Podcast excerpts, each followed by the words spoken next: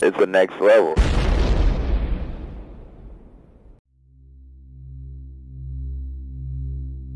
Warning the following podcast may contain spoilers. Listener discretion is advised.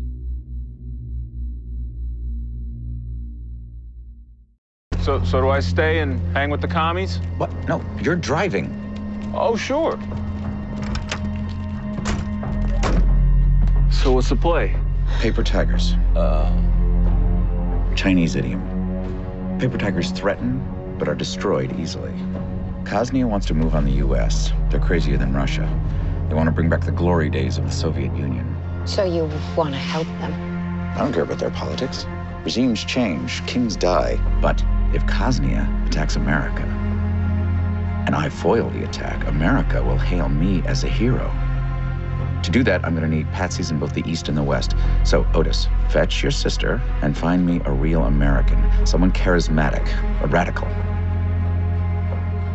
I think I know just the guy, Mr. Luthor. Name's Ben Lockwood. Seems smart.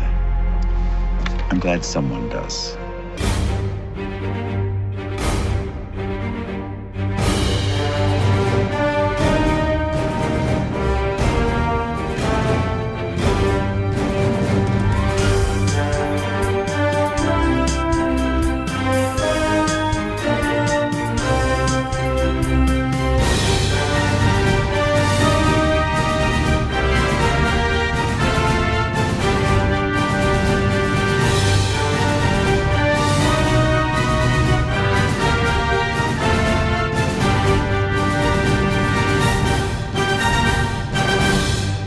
Welcome, primers, into this issue 140 of the DC Primetime Podcast from the Spotlight here on the Next Level Podcast Network. I am Ben Beck.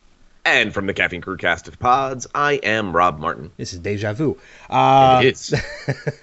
so, two shows to talk about this week as Arrow and Supergirl were still airing new episodes. Flash is currently on break and will be on break for the next couple weeks. But, you know, on top of that, some kind of breaking news happening within the last 24 hours, as well as uh, some other big news stories coming out.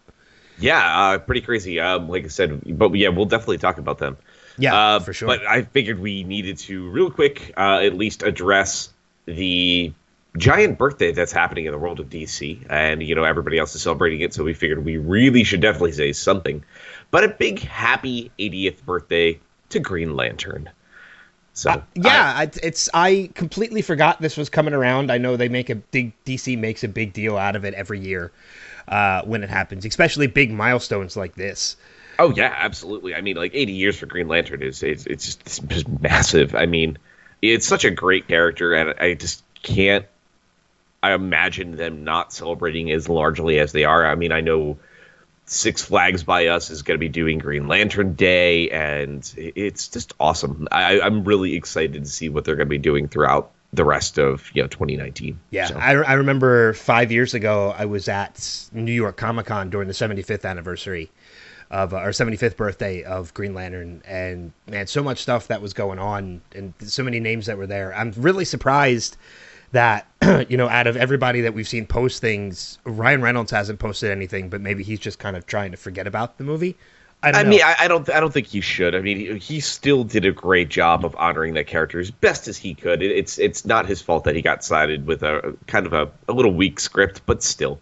Uh, so yeah, let's let's let's say you know what he was still the best Green Lantern I think we've ever had. Well, So- I think he's the only Green Lantern we. well, I mean, we've had we, we've had some animated Green Lanterns. I mean, Oh, like that's Joel. Lamar, you know, he was good, but yeah, but Ryan Reynolds was truly the auteur of our time, uh, and and the best, the best, and you know, and we've gotten hints. future Detective Pikachu and the best, uh, hopefully, future Green Lantern once more one day in the future. I So, actually I went and saw Dumbo uh, this past uh, weekend, and they played a trailer for Detective Pikachu, and I really, honestly, I can't wait to see that movie. I, I can't wait to. uh, but yeah, I mean, we, um, uh, you know, we've gotten hints at a potential lantern showing up in the Arrowverse, but I don't know how far they're going to go through with it.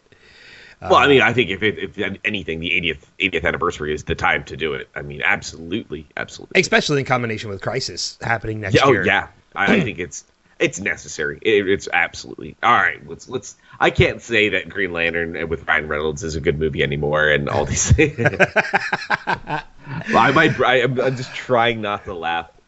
I Uh, know. obviously, it's not Green Lantern's birthday. Uh, April Fools. obviously. April Fools. It's Batman's birthday, and yeah, I mean, an iconic character for sure. I mean, hey, not taking anything away from Green Lantern. I mean, Green Lantern's you know sixty plus years old at this point. Actually, Green Lantern I think is almost eighty as well.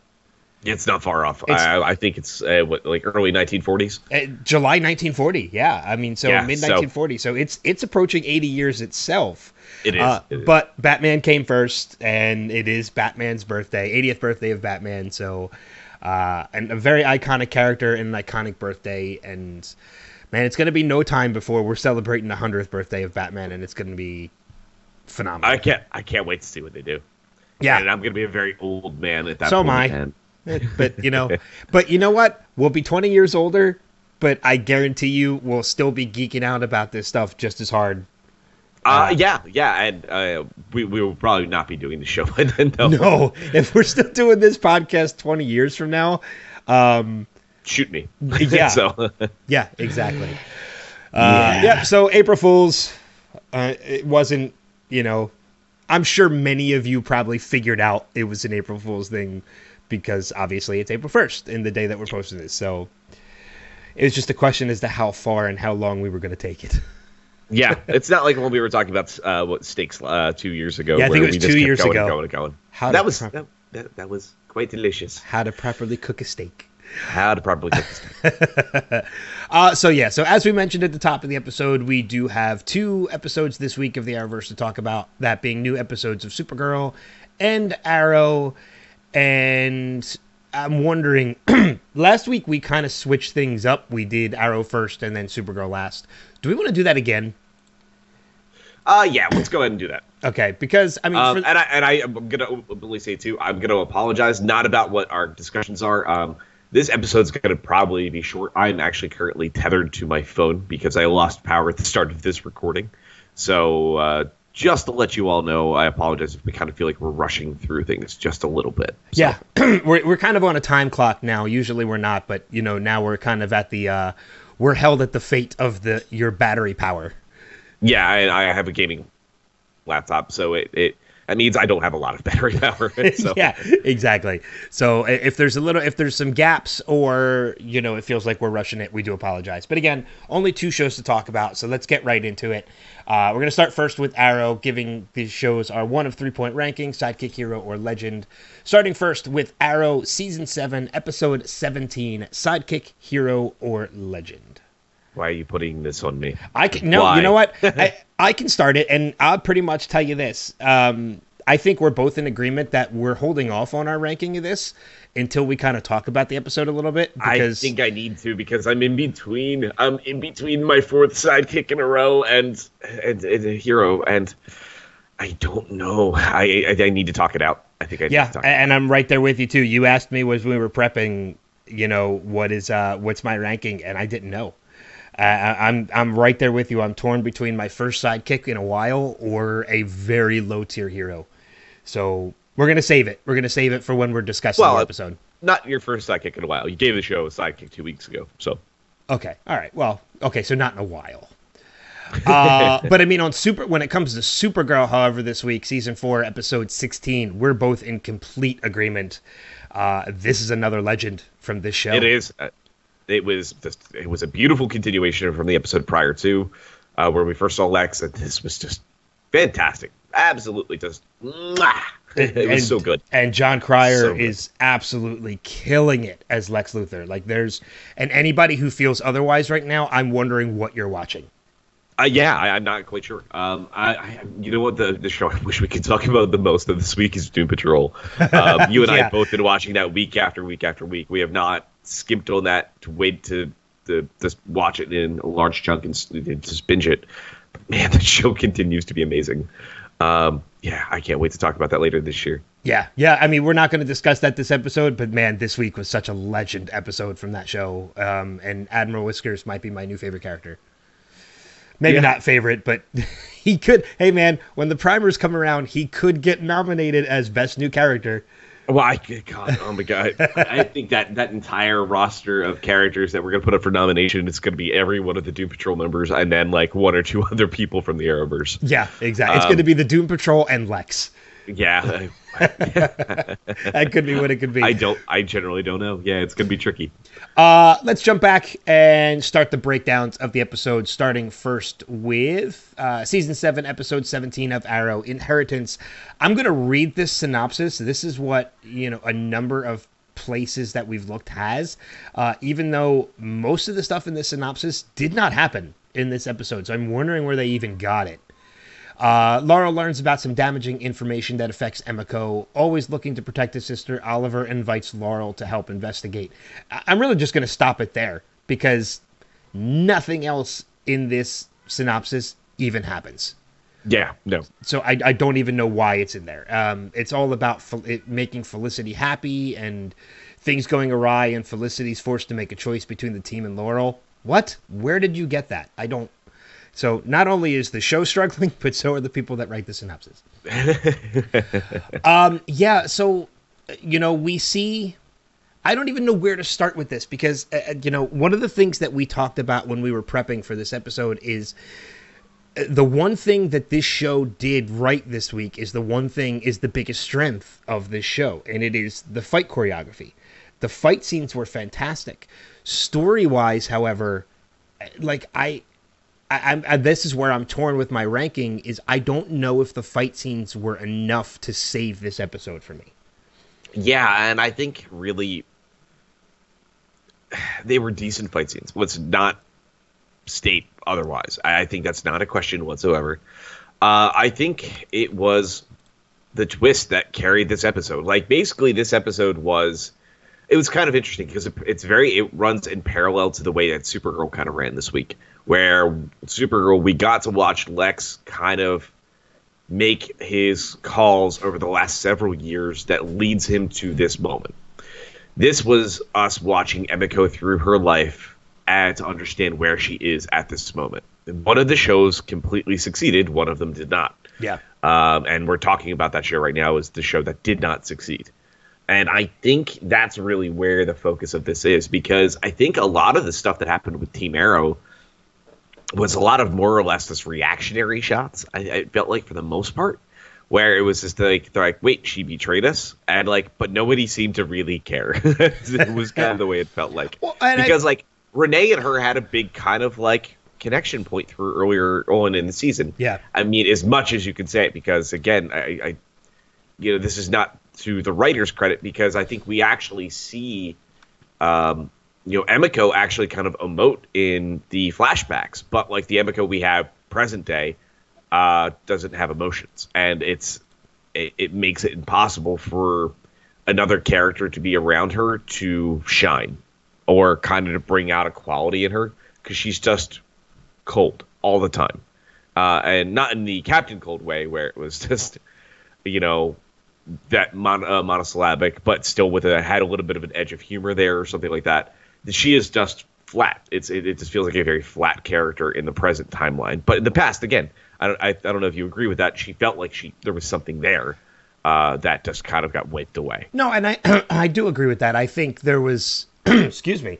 Um, you're right. She she did show show emotion as we saw her as a child. I, I will say that it was nice seeing Jamey Sheridan come back and re, and portray Robert Queen uh, yet again in the series. I think this is the first time we've seen him since the hundredth episode. I could be off. Um, I, On I that. believe that's correct. Yeah. Yeah, so it's, it's always nice coming back and seeing him, even though he is relatively older now. So not much older, but it's it's kind of It was odd. noticeable. It was yes, noticeable. it's kind of odd seeing in a older actor playing, even though it's the same actor, seeing him older now portraying Robert Queen from a previous, you know, from a flashback.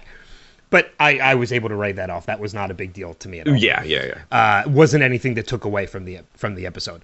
But uh, you know, you're right. It, there was you called it a twist in that Emiko kind of betrayed the team, but uh, see that I don't feel like that was a twist at all. I think ever since we knew that she was the one that took out Diaz, we know why she did it. it was because she was working for Dante. There was nothing twist about that to me.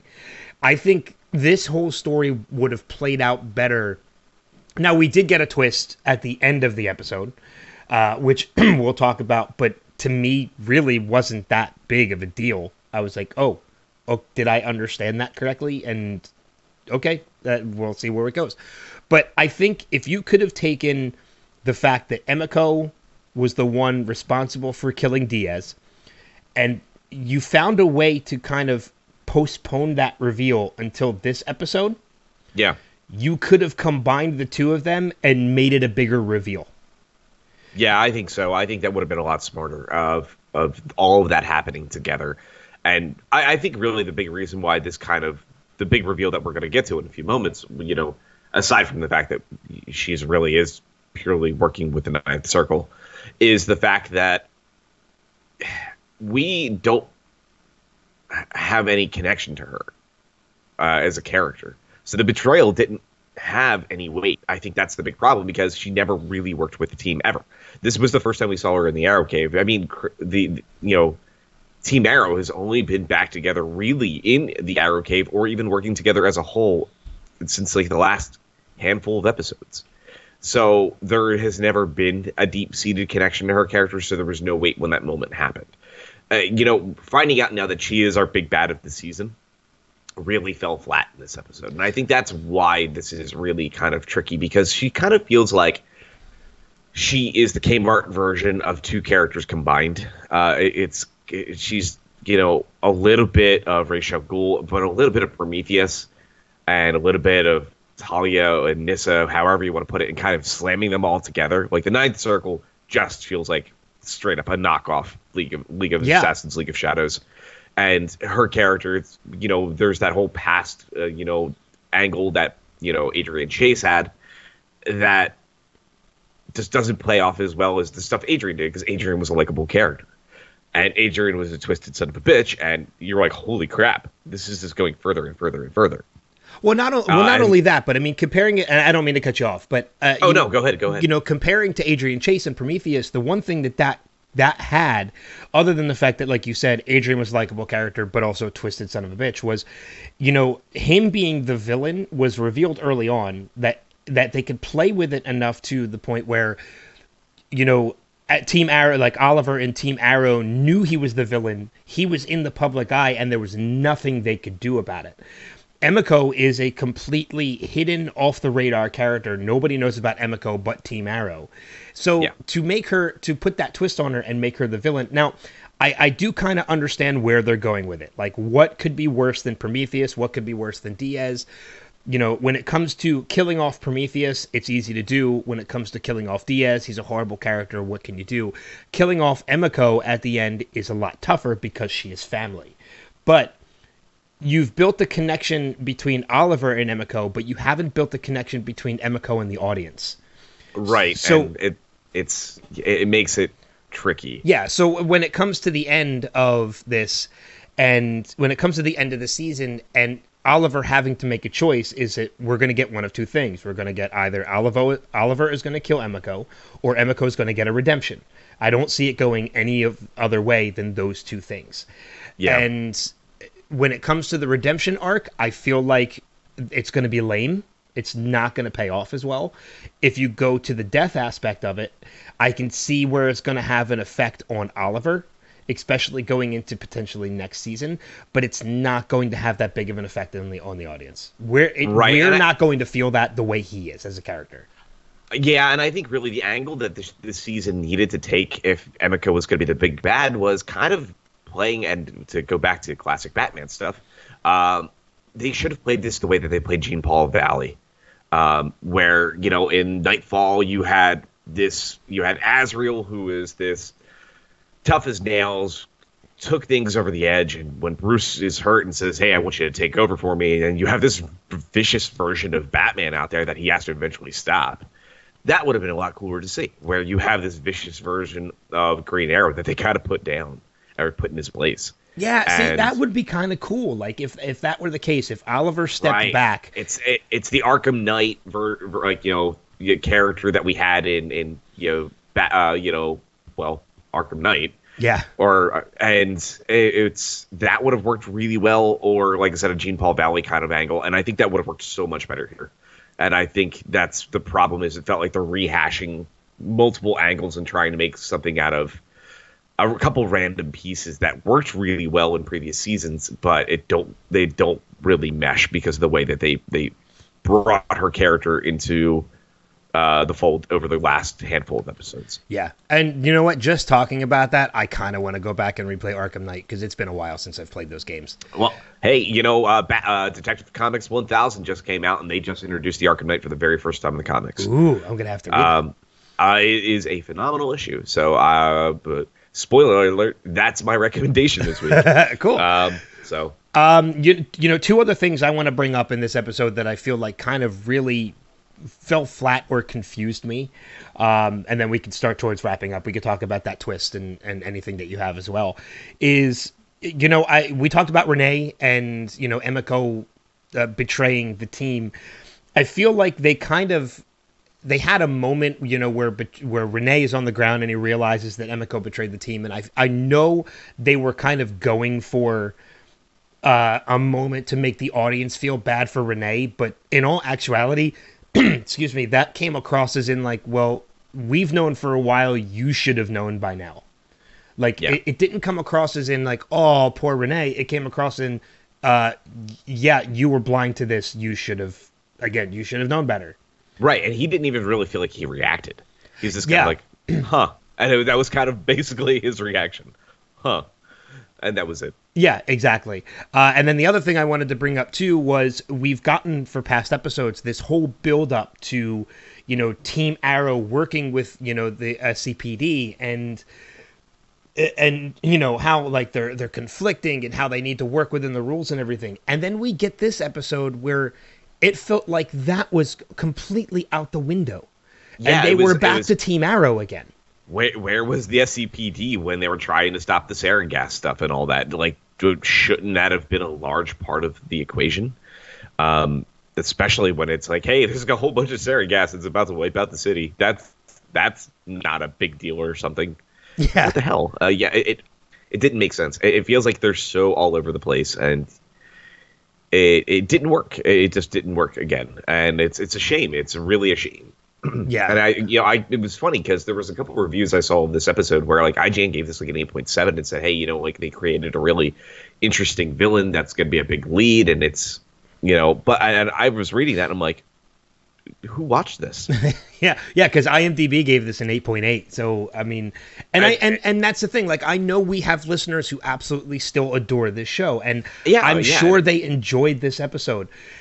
We're just to that point now where I feel like you know when it when you compare this season to other seasons such as season two uh, or season five, this this season just really is lacking. It's struggling. It's really struggling. And I think the thing is too, some people may also like review the episodes uh, as episode by episode by episode, which is the way that we do it as well. But you have to take the weight of the things that came before in the season because that direct, directly impacts the character motivations, all these little pieces, and I it makes me wonder if some of those people are thinking about some of the things that we are, and I think that's really, it's very vital, and I think it's very key, uh, especially this late in the season. We've got six episodes to go. Yeah. Um, that's not a lot of time. Uh, not a lot of time at all. And I, I, I, they have to do some big things, especially because one of the news stories now too. And I, it's is that going to detract from them trying to get to the finish line of this season? And, that's a big deal. That's a really big deal. So. I, I, I'm generally not sure, and especially I know we've got a couple week break, and the next episode is is the episode that actually I, I have a feeling that could potentially end in legend territory if they do it right. Oh, the, the yeah the, the next Lost Canaries episode. Lost yeah. Canaries episode, yeah, which is uh, Arrows on break for the next two weeks, returns on April Right. fifteenth with uh, Lost Canaries. But and we're going to see the return of Sarah Lance in that episode as well. Right. We're, we're going to see Dinah, Sarah, and Earth 2 Laurel kind of all go through the motions as the Canaries. I think is when we're going to see the passing of the torch um, to Laurel Lance of Earth 2. And, you know, while that's going to be very exciting to see, um, I, I think it's going to be interesting to see how that whole thing plays because this might just be that big Black Canary episode we've been waiting for for a long time. But the downside is it's a shame that's going to be happening against Emiko uh, as as the big bad of this all. So, or uh, Emiko may not even play a part in this. This could purely be on Laurel trying to just complete her redemption arc, and that's I think where we're going to be seeing. So that might mean we only have five episodes to deal with the main main plot by the end. So. And you know what? And I didn't even think about that too, considering that the next episode is the Lost Canaries episode. Uh, we really do have a big setup for Laurel becoming the new and probably final Canary in that episode. I mean, we get that whole scene this well, not week. final because we know Zoe kind of takes over the mantle in the 2040. Well, I mean, in, uh, in know. the in the current timeline, Right, she, right, right, she'll be the final Yeah. canary probably for a while. Um, and as far as the show goes, um, with the exception of Zoe in the in the future, uh, she will be the, the the final canary in this whole timeline of like fifteen different canaries. Um, you know, but we do kind of get that setup this week in Emiko kind of tarnishing her reputation as the DA, making her the villain.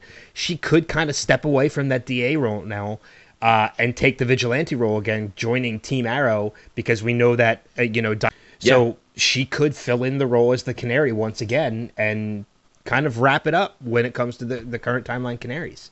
Yeah, I mean, I will say that was a positive for me this week. Uh, I think the stuff with Dinah and her was actually pretty well written. I think it was really well acted, and I think it was the one piece of the episode that I really thought played very well. Yeah, Um, I, I agree with that.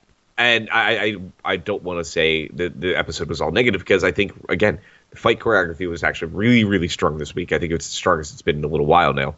Um, in addition to, I thought the the Laurel and Dinah stuff was was was well handled, and I'm I'm, I'm looking forward to the next episode to see how the Canary stuff is going to play out. Yeah. So Um, let's talk a little bit. Let's let's mention real quick that final moment of the episode, and then we can. and then we got then we have to score this. Yeah, so yeah, exactly.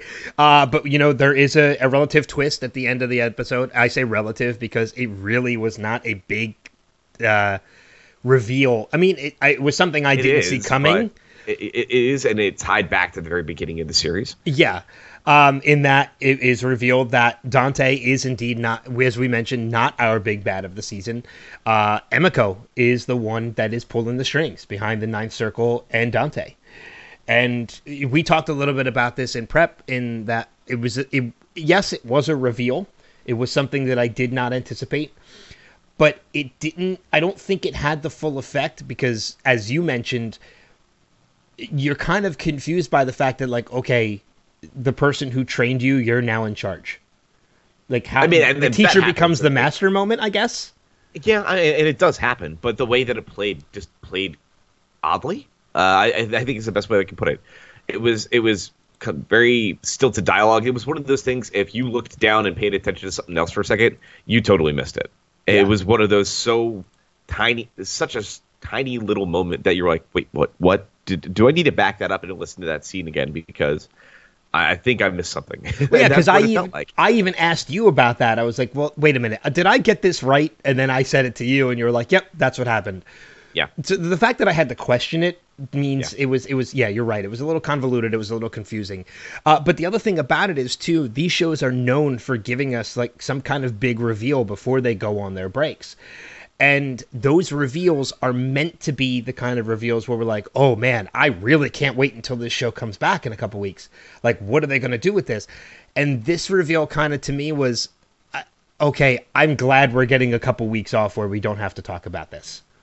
Yeah, and- no, I'm I'm right there with you. and I can kind of like let my brain kind of let the the dust settle and maybe come back with a fresh take on the show when it comes back and it pushes to the end. Yeah, yeah. So we'll see. Hopefully, the, these these next two weeks of you know not having to watch every week because again. The show has fallen so flat lately. I mean, this is your fourth, potentially your fourth sidekick in a row, potentially my mm-hmm. second sidekick in two weeks, and, or in two in two or three weeks, and you know it's getting to the point where it's becoming a chore to watch the show and Yeah. we don't want to feel that way trust me we get no pleasure out of maybe a little bit um of you know No, I would say I definitely don't. I I, I don't get any pleasure uh, when we have a bad episode in any show. yeah well i was saying that as i was saying that as a joke yeah Oh, oh yeah. Well, no. Well, some people I know out there in the world do. you know? they love trolling on these shows yeah Uh, well, yeah, internet trolls are a thing. I mean, uh, they do it for because they love it. Uh, It's when we have to watch bad episodes, we take no pleasure in that whatsoever.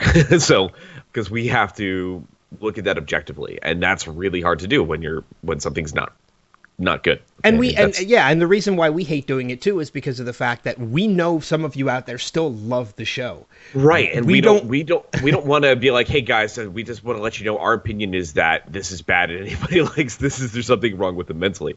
That's not what we're trying to state, and we don't want to. It, it bothers us too because we're always concerned if we say something along those lines.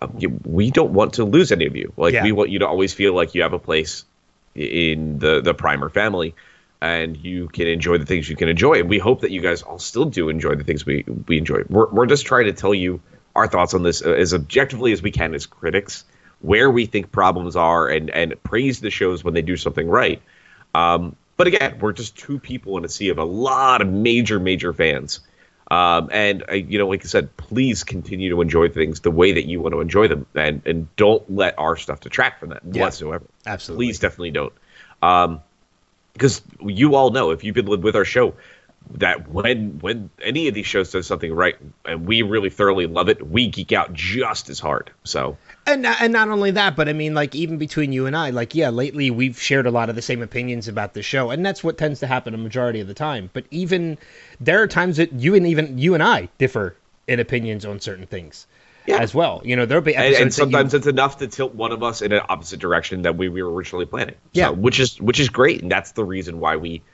talk out our, our pieces and try to really minimize uh, our conversations about any of the shows beforehand Yeah, yeah, we yeah, that's the thing too. In case you don't know and you're new to the podcast, Rob and I don't talk about these shows before we we do this podcast because we wait so that you guys are hearing our thoughts for the first time. So, Yeah. which is great. Uh, but yeah, uh, next episode back in two weeks, April. well, f- well oh, we have to talk about that final final twist now um, wait, there was a final final twist.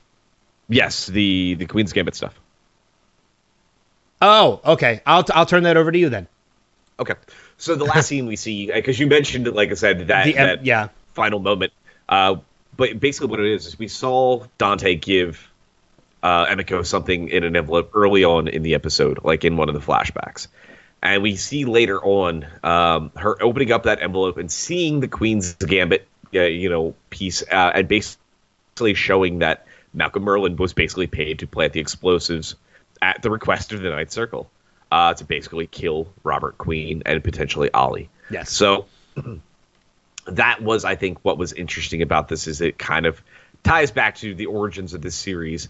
Uh, but it's it feels like it's it's weekly trying to make her more important than she is, um, in, in a way to tie it back. I mean, like again, I think if Emiko was a character that had a lot more time to grow and have a lot more time to be a part of it, and maybe if she was really a lovable character, and then you see that happen, you, then then that moment would have been like, oh crap. But again, because we didn't have that, we didn't have that build up, it just didn't play. Well, not only that, but I feel like it. Not only is this a way to kind of uh, tie Emiko into the whole series by kind of tying her back to the beginning, but I feel like, again, the show's the writers already knew at this point that the show was coming to an end, and I feel like what they're trying to do with this too is they're trying to bookend the series by the end of season seven, so that when we get this shortened season of ten episodes next season, they don't have to use it to tie anything back together. They don't have to use it to answer any questions. Te- season 10, these 10 episodes are going to be in what I hope are a a short, concentrated, but fantastic, pull out all the stops, wrap up to this series. Yeah. And they can have one centralized story that they can put together for these 10 episodes, most likely leading up to Crisis on Infinite Earths, and they don't have to use any of those 10 episodes to tie up any loose ends. I feel like they're going to try and get out and bookend this series as best as they can in these next six episodes, six or seven episodes, so that they don't have to worry about it next season Yeah. Yeah. I'm and that was and and you know what and that was a way that they they kind of again like you said goes back to the beginning so that was one of the seeds that they planted to kind of bookend this whole thing. Yeah. Absolutely. All right. So what do you give it?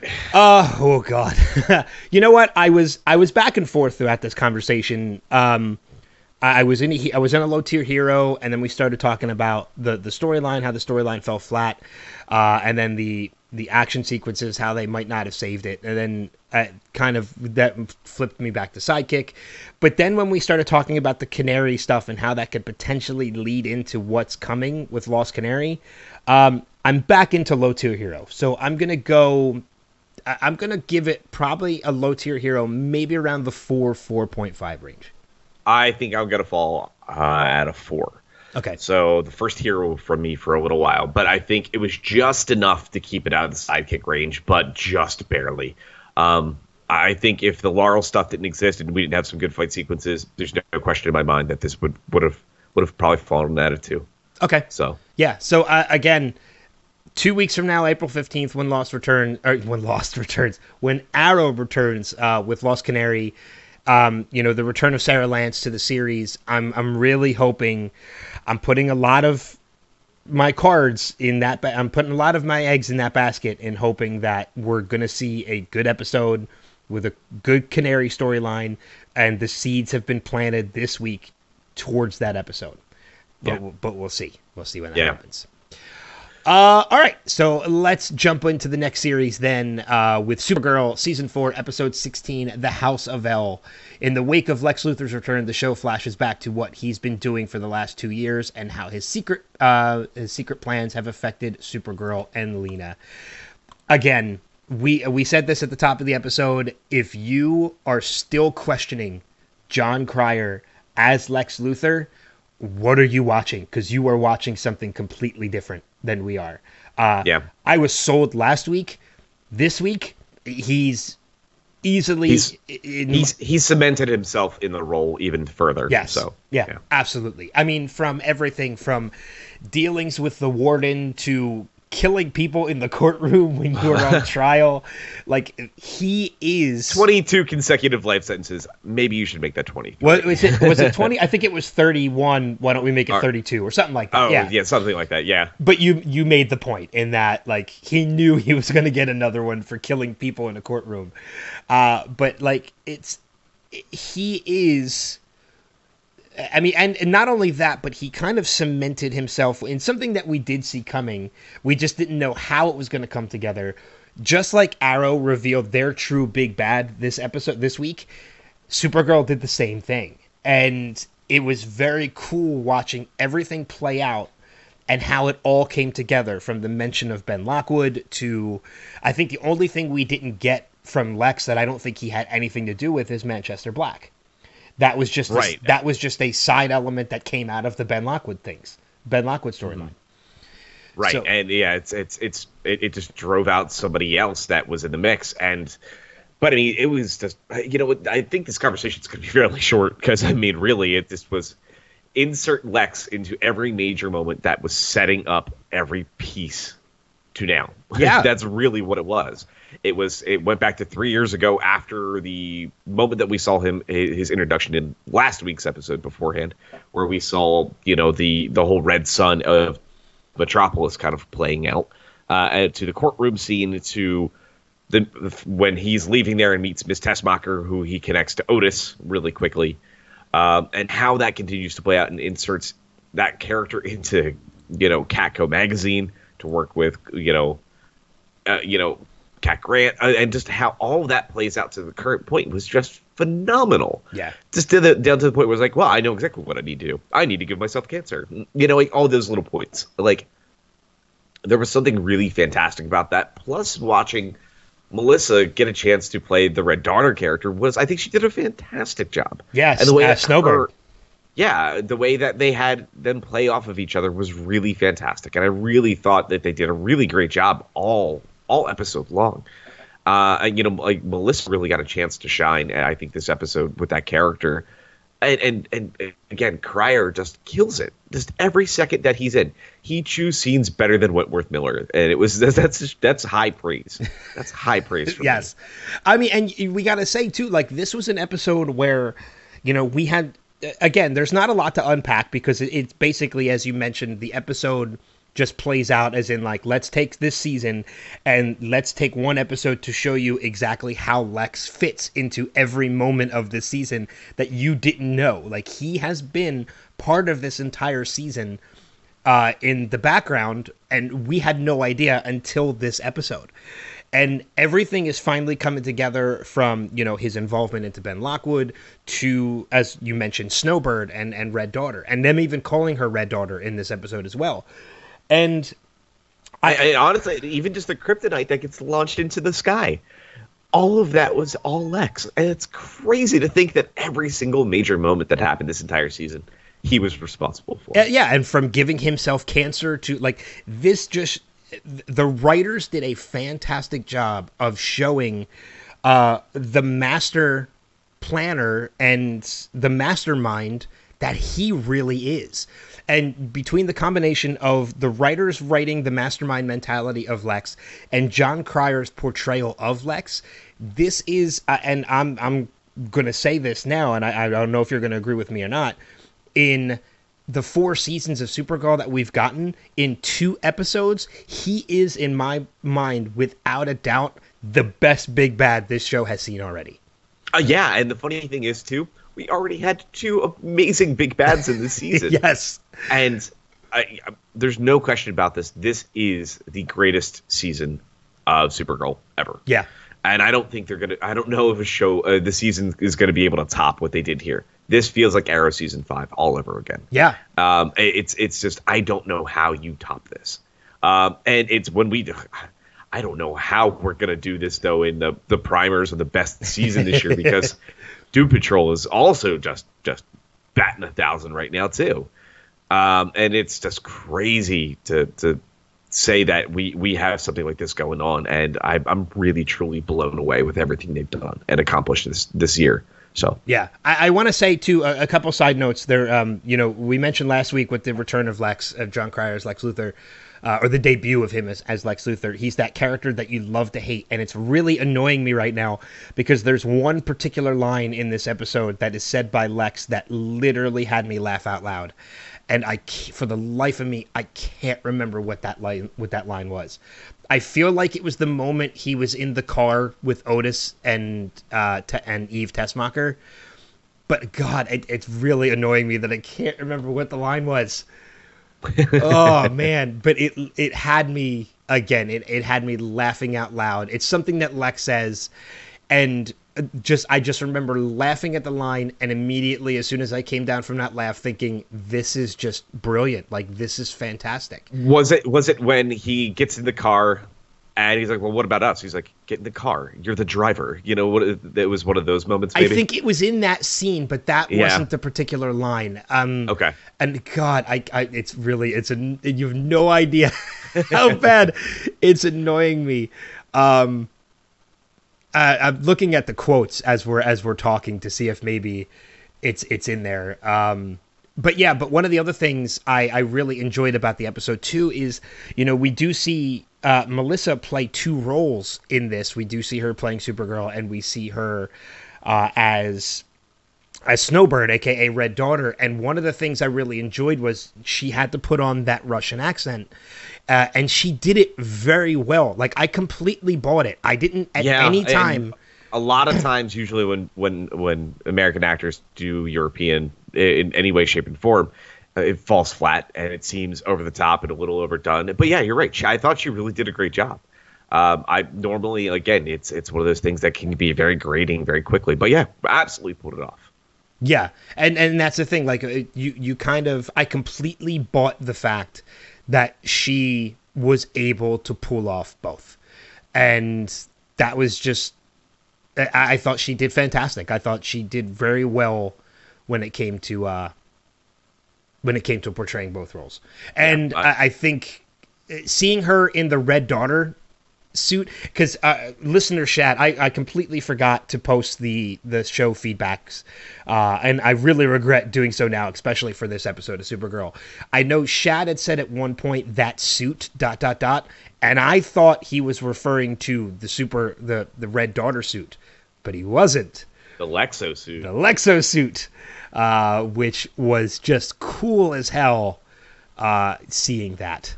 Oh, it was great to see that. But the Red Daughter suit though too was fantastic to see as well. Every again, you know, I feel like we talked about every major point in this episode, uh, but it was just one of those ones that was just that fantastic geek out moment. If you watch the season, you know all the pieces and how they play out. You just get to watch the setup of those pieces, and it played perfectly. And I can't really, I really can't wait to see how the Red Daughter story continues to play out because we already see some descent that's happening there where we see her kind of on Lex's side by the end, but we do see there's a lot of good in her. And I think this is a brilliant setup to potentially seeing Power Girl. Yeah. Uh, their own version of Power Girl. And I think that's going to be really fun to watch. And I think that's a really high chance we're going to see Power Girl kind of created from this character. And I that makes me even more excited. Yeah. Uh, I'm looking through the quotes to see if it's in there, and unfortunately, it's not. It's not one of the quotes listed, so I'm gonna have to try and figure it out at some point. Uh, but I'll do that at another time. Maybe I'll make it the line of the week uh, for the episode, just so you you guys can hear the line that I'm thinking of. Uh, but any other final things to talk about? I think we, I think you're right. I think we kind of touched on almost every element of this episode. But I mean, again, just the brilliance of between Jon Cryer portraying Lex, uh, the way they fit him into the entire season as him being there the whole time, and just you know the introduction of finally getting Red Daughter and the way the influence she's most likely going to have on the rest of the season. I think this is uh, we gave high praise to last week's episode. This this week deserves just as high, if not slightly higher. Yeah, no, I'm right there. I, I think they, they to manage to balance every major moving piece of this season and break it down into the setup of all of those in a single episode was nothing but brilliant, in my opinion. Yeah. Uh, the fact that they managed to pull it off and it, you, there was not a single one that made you question it was impressive. Yes, for sure. Absolutely. So, uh, Supergirl is still new this week. Uh, so episode we're going to have episode 17 all about Eve.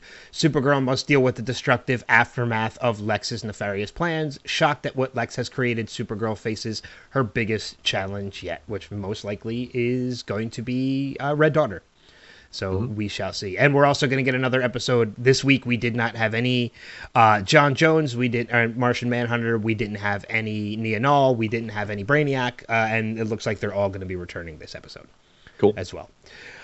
Uh, so cool. With that being said, uh, in addition to Supergirl next week, Legends of Tomorrow will also be returning this week. So uh, we're still going to have two shows to talk about next week: Supergirl and the returning Legends of Tomorrow.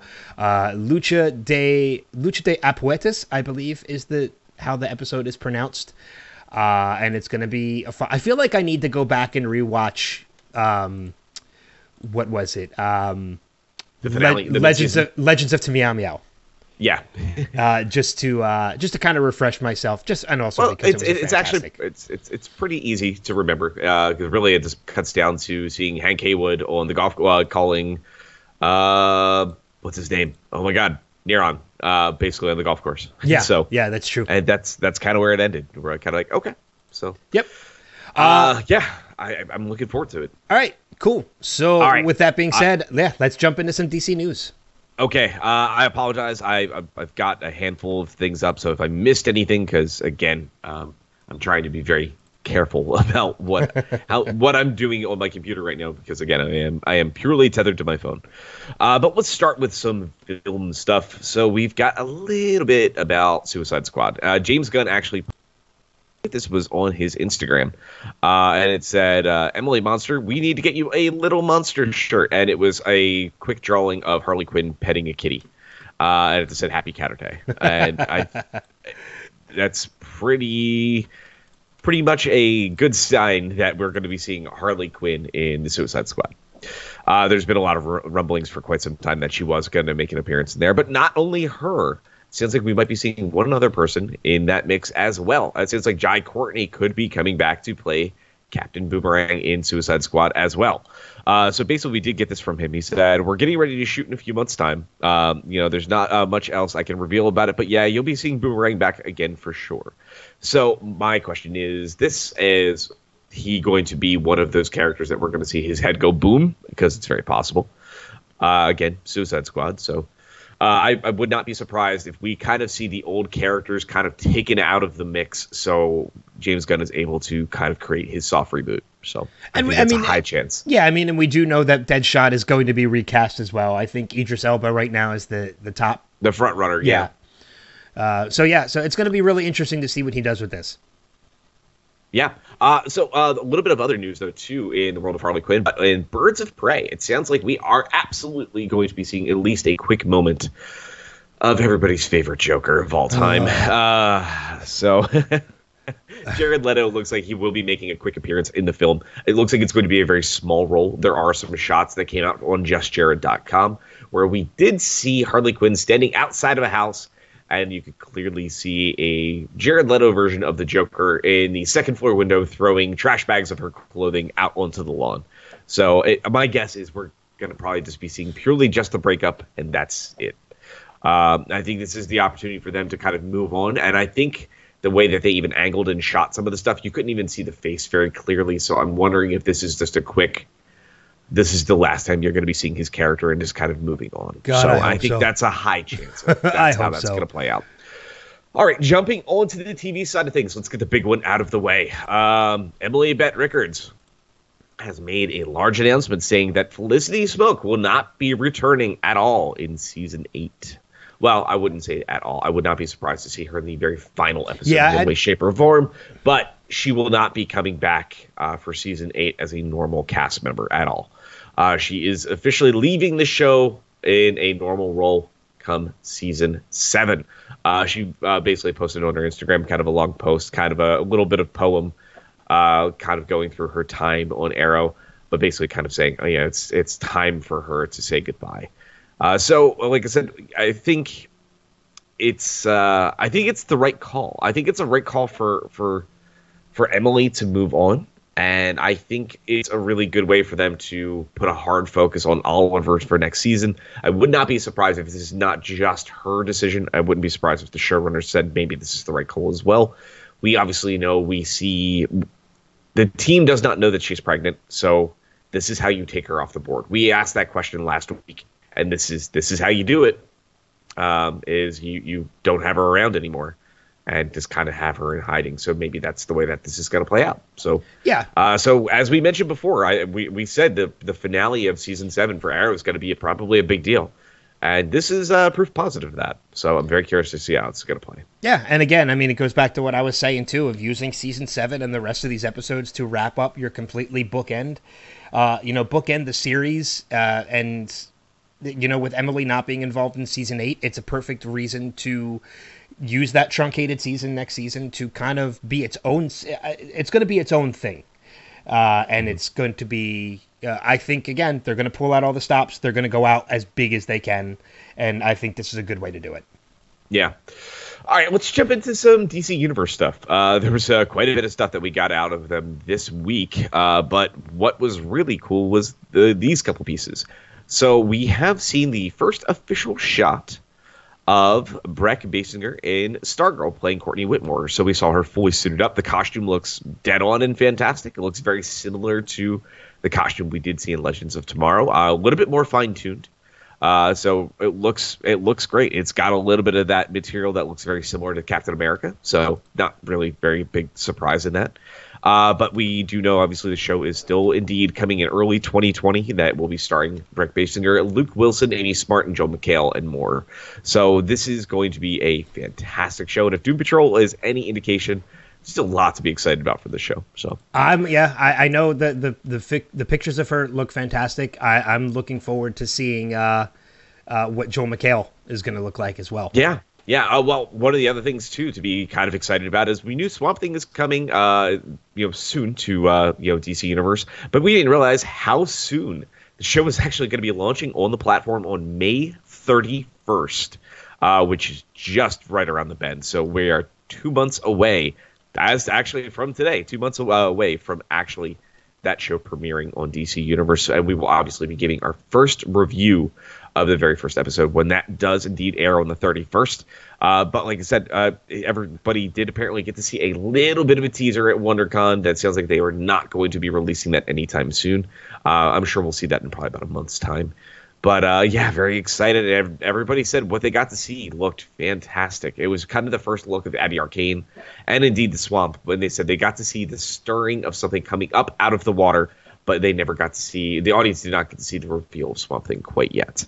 So uh, very cool. But we did see something else out there as well. Uh, regarding Swamp Thing, where Matt Ryan said he really, really wants to get an opportunity to come onto that show to get to play Constantine to kind of help create the Justice League Dark in the DC universe as well. Uh, so again, it's something that could happen. We it's, it was one of those we'll never know things until it plays out. So I think I think uh, we might see it.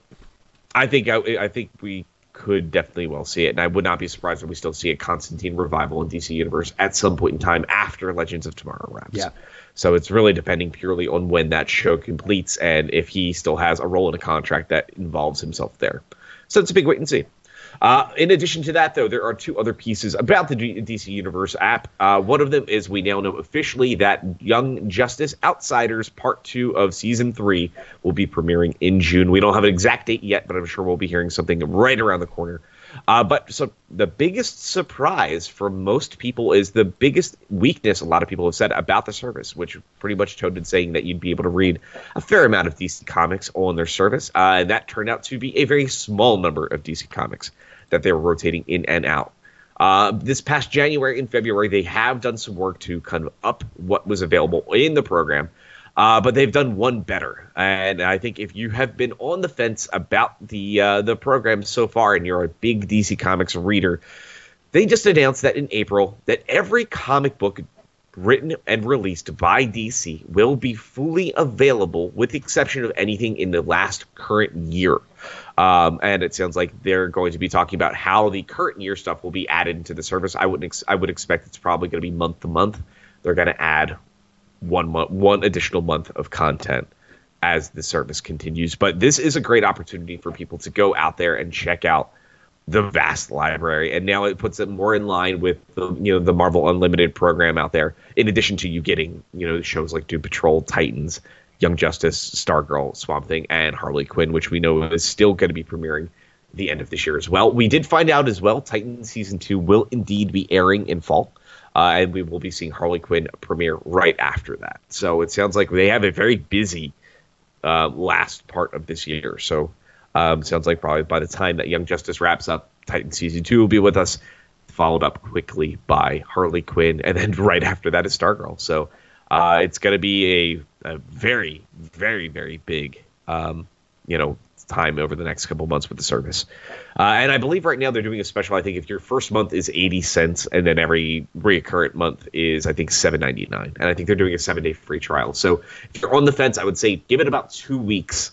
Uh, try your seven day trial, rip through Doom Patrol, and if you like it, sign up for the program. The more people that are on there, the more content they are going to make. Yep. So all right. Uh, the last two pieces that we have is Epix, uh, a television show service that nobody watches, has released their trailer for Pennyworth, and all I can think of is Teen Titans go to the movies anytime I think about this series. Uh, but we did see about a 30 second, um, you know, trailer starring uh, Jack Bannon as kind of a, my guess is like a mid 20s Alfred Pennyworth, and this is very much the story of him as a British a British SAS um, soldier so very spy oriented.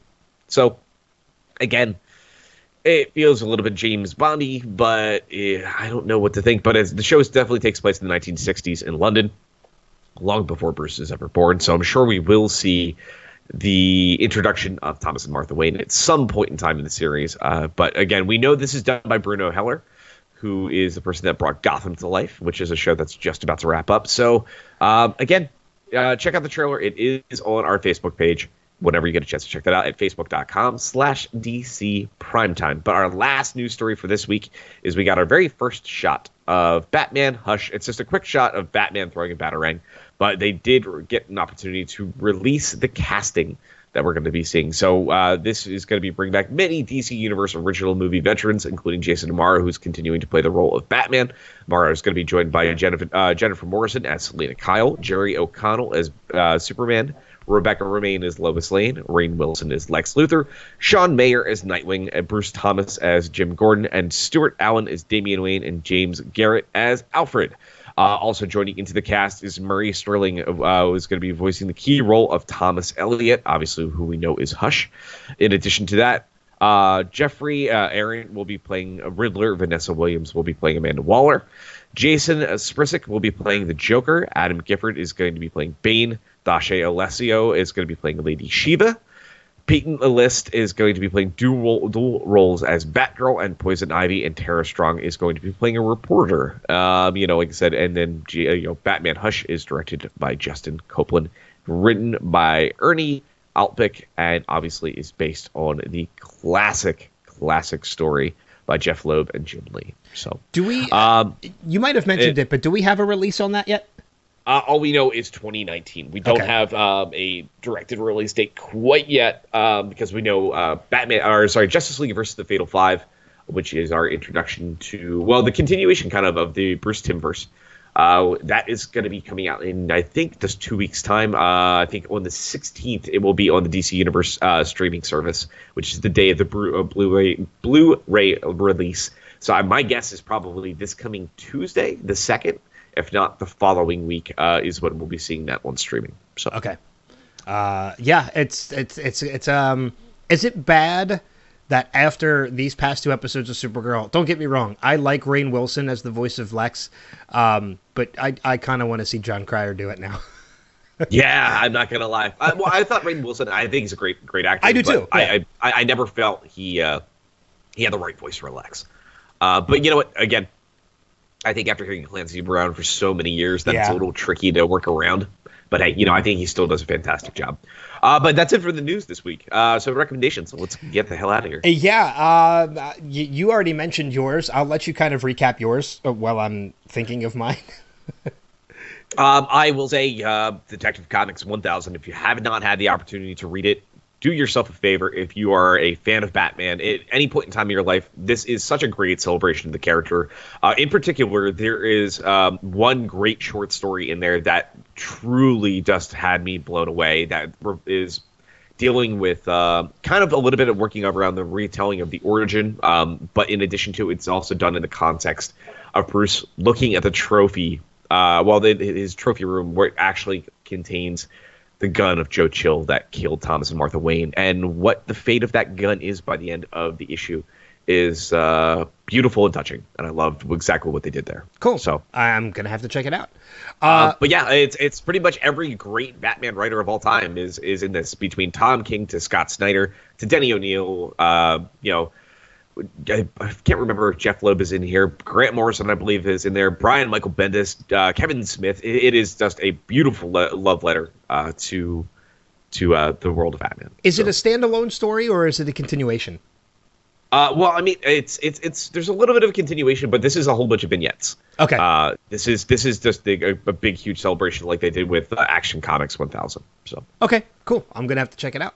Uh, yeah, my recommendation for this week is actually not DC related, but I know there is a show that debuted this past week in which a lot of people I know were looking forward to, and I really don't think it disappointed. If you are a fan of the original film, What We Do in the Shadows. Uh, I do know that the FX series uh, debuted this past week with its first episode, and I thought it was a lot of fun. I'm not gonna lie. I, I thought it was it, was great seeing uh, this kind of story being told again in a television form, and I'm really looking forward to seeing where they're gonna go with the series. I the, the crepe paper thing had me in stitches. I need, yeah, I wanna, I'm gonna, I actually want to go back and rewatch the movie with uh, Jemaine Clement and uh, uh, Tiki Waititi, I think is how you Ah. pronounce the name. Taika, Taika, uh, Is it Taika Waititi? Okay. Yeah. Um, who also directed Thor Ragnarok and, and the original film. But yeah, I want to go back and rewatch that. Uh, I don't believe you have to have seen the movie in order to get the series. The series kind of stands Uh, alone. we do. It does stand alone. We do know for a fact that it indeed does. Um, it is the exact same universe. Um, they and they said there is high chance that we're going to be seeing uh, Jeremy and Taika actually make an appearance, uh, some way, shape, and form. I know the press got to see the very first four episodes, and I heard when they meet the Long Island werewolves, things just take a Oh, turn. God. The funniest thing in the universe, and they said they are very much swear wolves.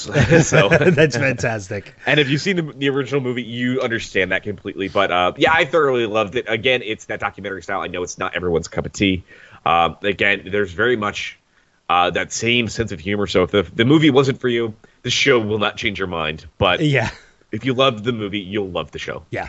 And I and I did and I, I loved both as well. So Uh, uh, you know what? Um, I, you know let's let's go on this this train of continuing with recommendations because Okay. man, oh man, the, tonight's a big night as well. Oh, that's right. Uh, Isn't tonight the first episode of Game of Thrones? Uh, no, no, no.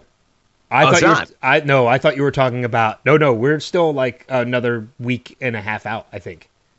Oh, okay, okay. I thought it was today.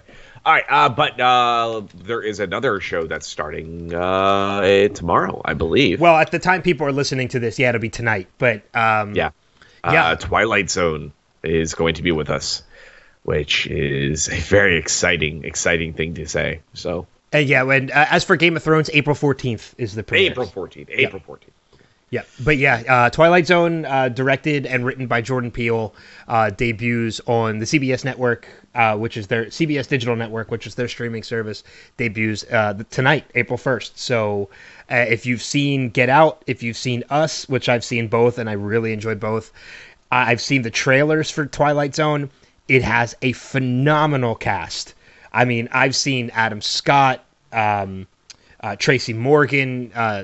Um, oh God, he was in Walking Dead. Um, still, anyway, a phenomenal cast of characters that he's got, you know, portraying these these uh, these characters. So, I really can't wait, and I hope it. I hope it really does well.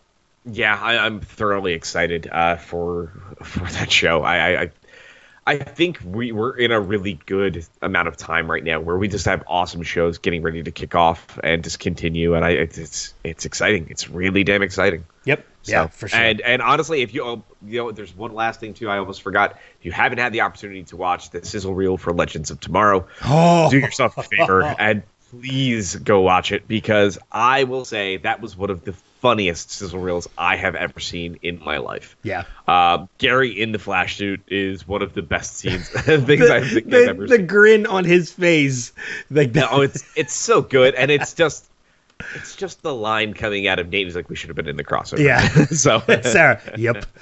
Yeah, it's it's a fantastic sizzle reel. Uh, it's and it just goes to show you how much fun that show likes to have with what they're doing. I, and I just love all of the little bits from all of the actual news sources that were like, "This is the best super superhero show on TV," and then the last one is just praise Beebo. so, um, it just it has had me in stitches. So if you're excited, do yourself a favor today while you're listening to this, watch that trailer before you get to watch the show tonight. So, Yes, for sure.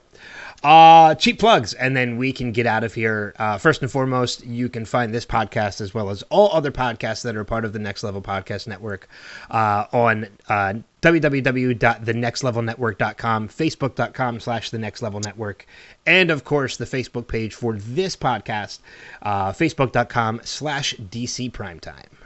And as for me, you can always find me at the next uh, level network.com through the Caffeine Crew cast of pods. Our next episode is going to be actually recording tonight, uh, the night that you're hearing this, which is episode 51, if memory serves correctly, or 52. One of these things. It could be even 53. I have no idea. Uh, but it is our Disney Part 2 episode, The Mousening, where we talk about the things we haven't touched on quite yet. Uh, the last time we did a full-on Disney episode, obviously we're going to be talking about the merger, uh, and I think some of the damage we think that Disney could do to the industry. Not only also talking about the things that we're excited about, though. Still, so um, it'll be a really fun opportunity to kind of look at things and see where things go. Yep. So, uh, so make sure to check that out if you haven't checked out uh, our other episodes. I think our last one was on the cartoons of the 80s and 90s, but you'll be hearing the new episode before the end of the week. So, Yeah, and I get to be a part of this one too, so I'm, I'm happy about that. Indeed. I'm excited. Uh, but again, that's going to wrap it up for this issue of DC Primetime. Again, this uh, next week we're going to be talking about the next episode of Supergirl and the return of Legends of Tomorrow. And I'm actually, I don't believe you are, but I will be seeing Shazam this week as well. Uh, I have- Okay. I have tickets to the Thursday night show, so I might do, uh, depending on how much time we have, maybe a short spoiler-free uh, Oh, review. dude, no. You can you can give a full on review, uh, and a we'll do it just like normal. Even if I can't, I I will absolutely listen to a spoiler filled review from you. So. Well, I don't know if we want to do a spoiler full one because it is opening weekend, uh, and I don't want to ruin it for people who haven't seen it yet. Well, we do what we always do, is we put it at the end of the episode. Oh, that's true. So then people can skip it if they haven't yep. seen it yet. All right, cool. Indeed. Sounds like sounds like a plan. I'm excited though. I'm looking forward to seeing it.